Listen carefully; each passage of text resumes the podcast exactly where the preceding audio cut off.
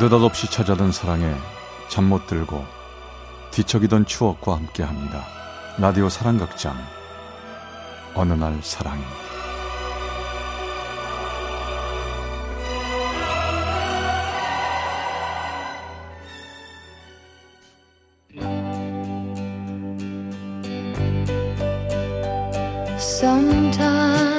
사랑의 체험수기.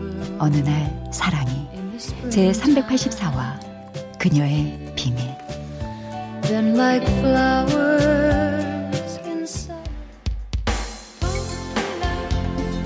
나무 아래 나만의 추억에 젖네. 푸른 하늘이 슬프게만 보이던 거리에 있어. 그녀를 만난 건 28살 어느 늦가을이었습니다. 시골 마을 시장 통에서도 많이 떨어진 외곽에서 아는 누님이 운영하시는 노래방 일을 하고 있었습니다. 누님은 볼일을 보러 나가시고 저 혼자 노래방 구석에서 TV를 보며 짜장면을 먹고 있었죠. 음, 어, 어, 어서 오세요. 몇 분이세요? 한 명이요. 아, 1번 방으로 안내해 드릴게요. 저기 노래방 요금 한 시간에 얼마예요? 한 시간에 만 원입니다. 여기의 시설은 별로 좋지 않지만 대신 서비스 시간은 얼마든지 들을 수 있거든요. 자, 그럼 노래 잘 부르시고요. 필요한 거 있으시면 얘기하세요. 1번 방에 시간을 넣어주고 저는 다시 짜장면을 먹기 시작했습니다. 잠시 후 그녀가 있는 1호실에서 노래가 흘러나오기 시작했는데요. 나무 아래 나만의 추억에 젖네 하늘이 슬프게만 보이던 거리에서 조용한 노래방에서 그녀가 부르는 노랫소리는 유난히 구슬펐습니다. 그리고 잠시 후 그녀의 두 번째 노래가 시작됐지요. 찬바람이 불면 내가 떠난 줄 아세요 스쳐가는 바람 뒤로 그리움만 남긴 채 두 번째 노래가 들어올려 올 때 저는 멍하니 1번 방을 바라보며 그녀의 노래에 빠져들어 있었습니다. 그리고 그 다음 노래를 기다렸는데요. 그녀가 나왔습니다. 어? 아, 벌써 가시게요? 아직 시간 많이 남았는데. 왜 더 부르고 가시죠? 아니요. 전 두 곡이면 돼요. 살짝 검은색이 입혀진 안경을 쓰고 부끄러운데 고개를 숙인 그녀의 얼굴은 그나마도 긴 머리로 가려져 잘 볼 수가 없었는데요. 가버리고 나니 용기 내서 연락처라도 물어볼 걸 후회가 밀려왔습니다. 그런데 며칠 후 그녀가 다시 노래방에 왔습니다. 이번에도 이예린의 포플러 나무 아래와 김지연의 찬바람이 불면 딱 두 곡을 부르고 가는 그녀. 그때 왜 저는 왜 항상 그 두 곡만 부르는지 알려고 들질 않았을까요?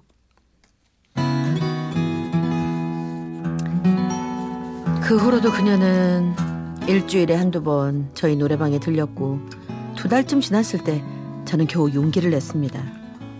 아, 오늘은 돈 내지 마세요. 그 대신 저, 랑 저녁 드세요. 아, 그게요. 혼자 먹기가 싫어서요. 누나! 누나! 오늘 내 약속 있어서 일찍 퇴근할게요. 미안해요. 아, 밥은 뭐 먹지? 맛있는 걸 먹고 싶은데. 아, 그래. 고기. 고깃집으로 가자. 그래야지.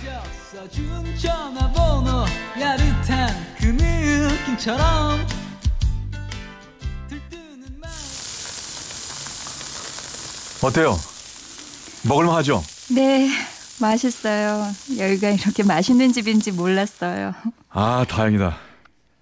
아, 내가 얼마나 좋아하는 고깃집인데요. 아, 저 혹시 고기 싫다고 하면 어쩌나 고민했는데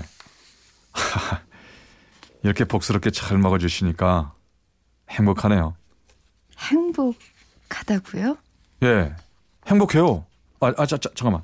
아, 그 고기 탔어요. 드지 마, 들으시지 마세요. 아, 아니, 괜찮아요. 아, 괜찮긴요. 많이 탔는데. 잠깐만. 자, 그럼 이렇게 요 탄부 예, 이렇게 잘라드릴게요. 그날 이후 그녀와 저는 급격하게 가까워졌습니다.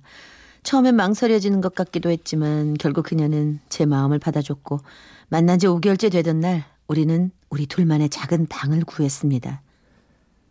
지금은 비록 작은 월세방이지만 우리 같이 열심히 일해서 더 좋은 곳으로 이사 가자. 꼭 그렇게 해줄게. 이렇게 먼 길 어떻게 함께 걸어왔는지 그러던 어느 날 일을 마치고 우리들의 방으로 돌아왔는데 방안이 엉망진창이었습니다. 그녀는 머리카락이 헝클어진 채 쭈그리고 앉아 울고 있었죠. 아니 희진아 무슨 일이야? 집이 왜 이래? 어? 아니 말해봐 누가 이랬어? 말 안 해? 아니 무슨 일이라니까?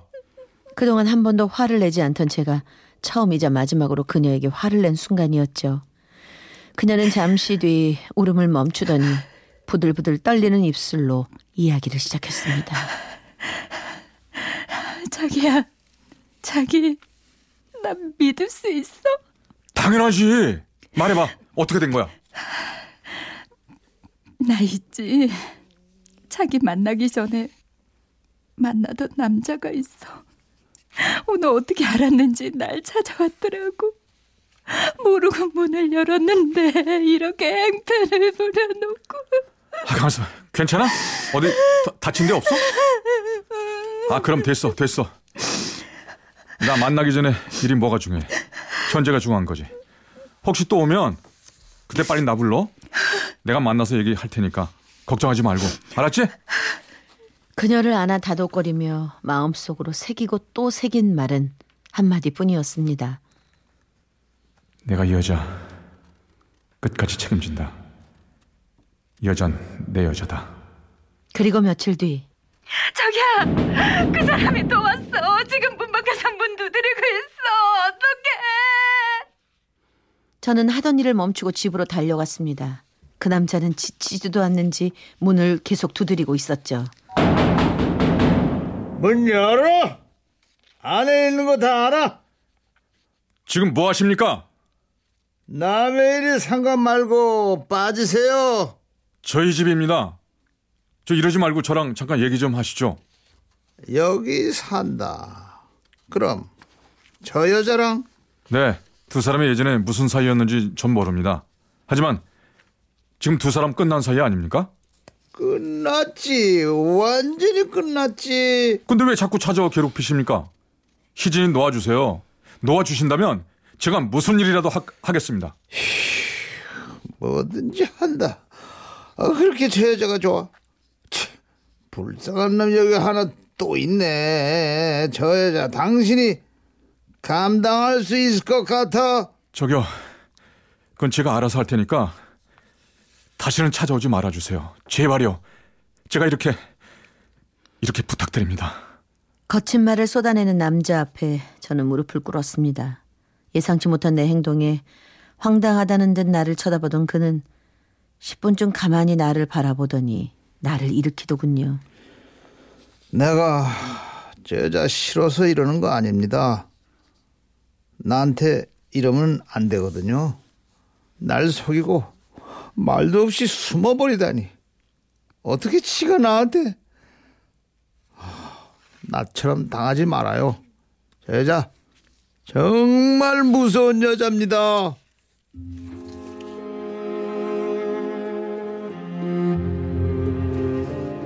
그녀에게는 아무것도 물을 수가 없었습니다.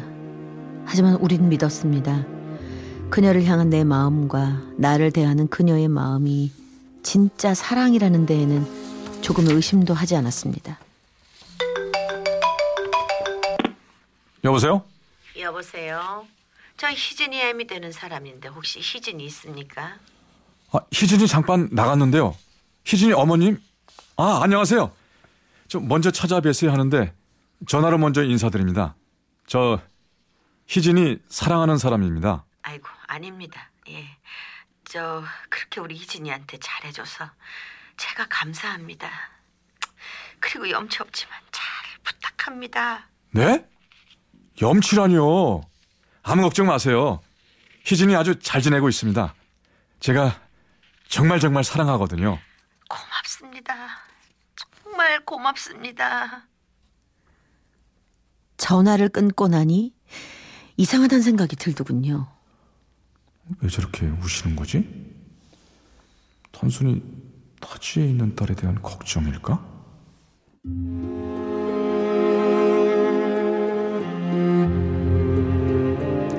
생각이 많았지만 그녀를 너무나 사랑했기에 무슨 얘기를 한다고 해도 모두 다 감당할 자신이 있었습니다. 그래서 더 이상 모두가 혼란스럽지 않게 결단을 내리기로 했죠. 희진아, 우리 집에 가자. 나중에 차차 말했잖아. 난 아직 준비가 안 됐어. 준비할 거 하나도 없어. 그냥 인사만 드리면 돼. 마음의 준비가 안 됐다고. 준비되면 말할게. 안 돼. 엄마가 빨리 데리고 오래. 벌써 이번 주말에 간다고 말씀드렸어. 형이랑 동생이랑 식구들도 다 온다고. 다 모인대. 지금 우리 엄마 장 보고 계셔. 일방적인 통보에 그녀는 자포자기한 듯 따라 나섰습니다. 아이고 잘 왔어요. 아유. 차 타고 오느라 힘들었지. 아 아니요 괜찮았어요. 맛있게 먹고 자고 가요. 내가 이부자리도 다 봐놨어요. 그녀 앞에서는 아주 따뜻하게 말씀하셨지만 역시 시어머니 될 분의 눈은 예민하셨습니다. 잠시 그녀가 자리를 비운 사이 어머니는 살며시 제게 귓속말을 하셨죠. 그 안경에 조금 그 검은색을 넣었던데 눈이 별로 안 좋은가 보네. 에이, 무슨 걱정이에요. 시력은 저도 나쁘잖아요. 그날 밤 전 동생과 건넌방에서 자고 그녀는 어머님과 함께 안방에서 자며 이런저런 얘기를 나눴습니다. 그리고 다음 날 아침 어머니 아침 준비는 저도 도울게요. 어 그럴래? 그럼 저 쌀 좀 씻어줄래? 사- 쌀이요. 쌀이 어디에 있는지. 아유 바로 코앞에 저 내가 씻으려고 갖다 놨는데 아, 어머, 쌀 내가 씻을게, 엄마. 아이 그럴래? 그래 희진이 여기 국한 좀 봐라 아, 예, 예, 어머니. 아, 그- 그런데 수, 어, 수저, 어, 수저, 여기, 여기요, 여기. 익숙한 우리들의 방에 있을 때와 그녀는 뭔가 많이 달랐습니다. 단순히 낯설고 서툴다고 보기에는 좀 어색한 그 무언가가 느껴졌었죠. 그리고 집으로 오는 길 힘들었지? 얼른 집에 가서 쉬자. 그런데 자기 시력이 많이 안 좋아? 안경을 새로 맞추러 가야 될 것 같은데.